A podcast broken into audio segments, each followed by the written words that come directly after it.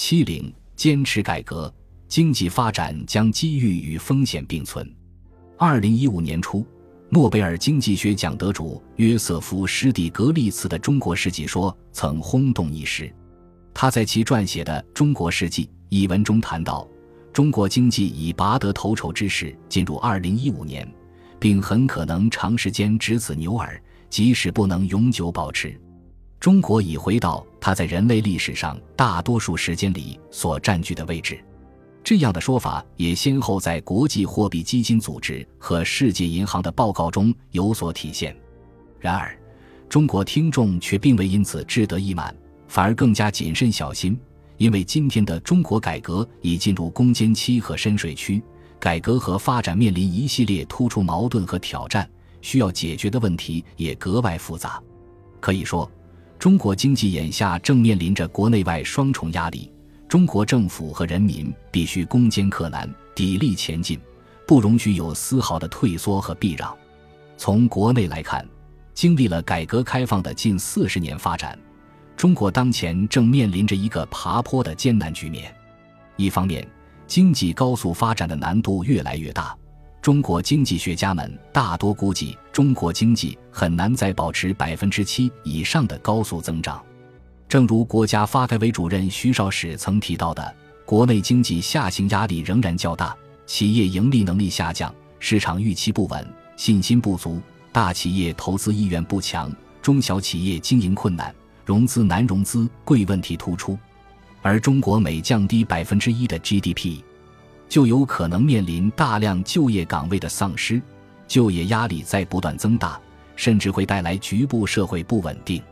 另一方面，过去的高速增长同时也伴随着诸多社会问题的涌现，如贫富差距拉大、社会公平正义受到破坏、环境污染严重等。这些问题积聚已久，单纯追求经济增长而忽略其昂贵社会成本的发展道路将越来越难以走下去。从国际来看，过去几年，我国发展面临的复杂严峻的国际环境并未得到显著缓解。从长期看，全球经济复苏艰难曲折，主要经济体走势分化。美国经济尽管已经回到危机之前，但是在消费层面并未明显提升，尤其是并未表现在外贸进口上。而欧洲深陷债务危机，除非经历重大改革，否则很难摆脱目前困境。英国脱欧成功给欧盟雪上加霜，可以说，中国眼下外部环境的不稳定、不确定因素都会通过汇率、投资、贸易等渠道影响我国经济发展。因此，中国未来十年经济发展难度显著增大。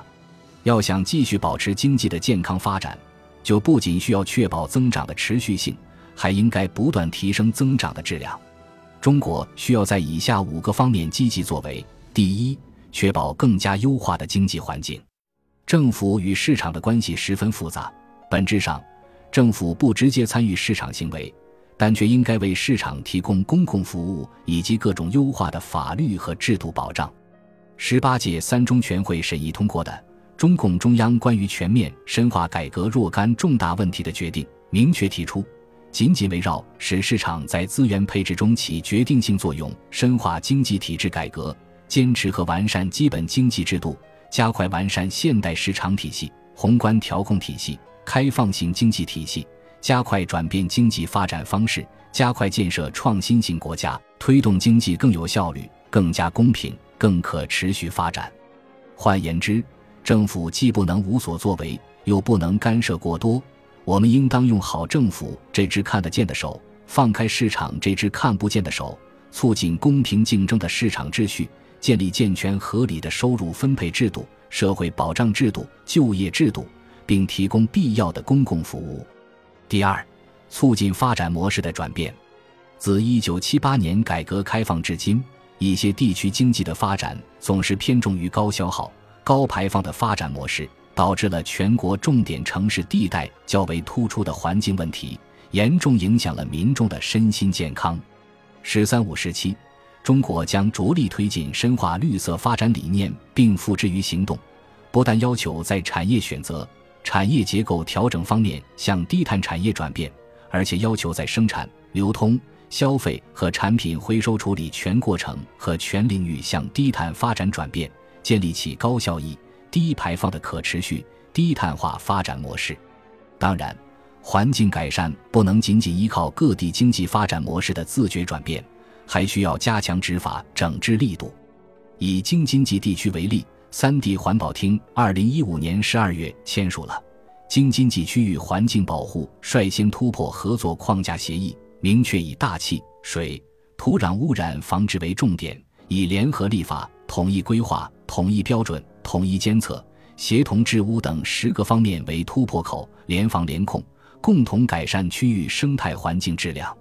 第三，加快产业结构的转型升级。当今世界，国际竞争突出表现在产业创新方面。哪些国家掌握了高端的创新产业，哪些国家就拥有更强的竞争力。当前我国正处于经济转型的关键节点，以创新推动产业升级是经济转型成功的必由之路。未来，我国将加大力度扶持创新型人才，积极支持孵化初创企业的运营模式，释放产业发展原动力。以长江经济带建设为例，二零一六年五月，国家发改委发出《关于建设长江经济带国家级转型升级示范开发区的通知》。文件指出，在拥有长江岸线资源的十一个省市中，挑选出了三十三个开发区。作为长江经济带国家级转型升级示范区，第四，培育积极有效的国内消费市场。中国人口众多，市场潜力巨大，但是由于社会保障体系长期薄弱，再加上城市和农村之间失衡严重，因此国内消费市场一直不太旺盛。稳定积蓄已被不时之需的传统观念仍然占据主流地位。尽管近几年已经出现了大批中国游客到海外，尤其是日韩、东南亚等地扫货的现象，并因此凸显了国内产品质量和品牌的劣势，但出国者毕竟是少数。未来中国消费市场的潜力仍然巨大。未来中国如果释放出类似于美国的消费能力，那将成为世界经济长期发展的引擎。因此，未来几年。在不断健全居民社会保障体系之后，中国居民消费能力将大大提升，中国未来消费市场将再次惊艳世界。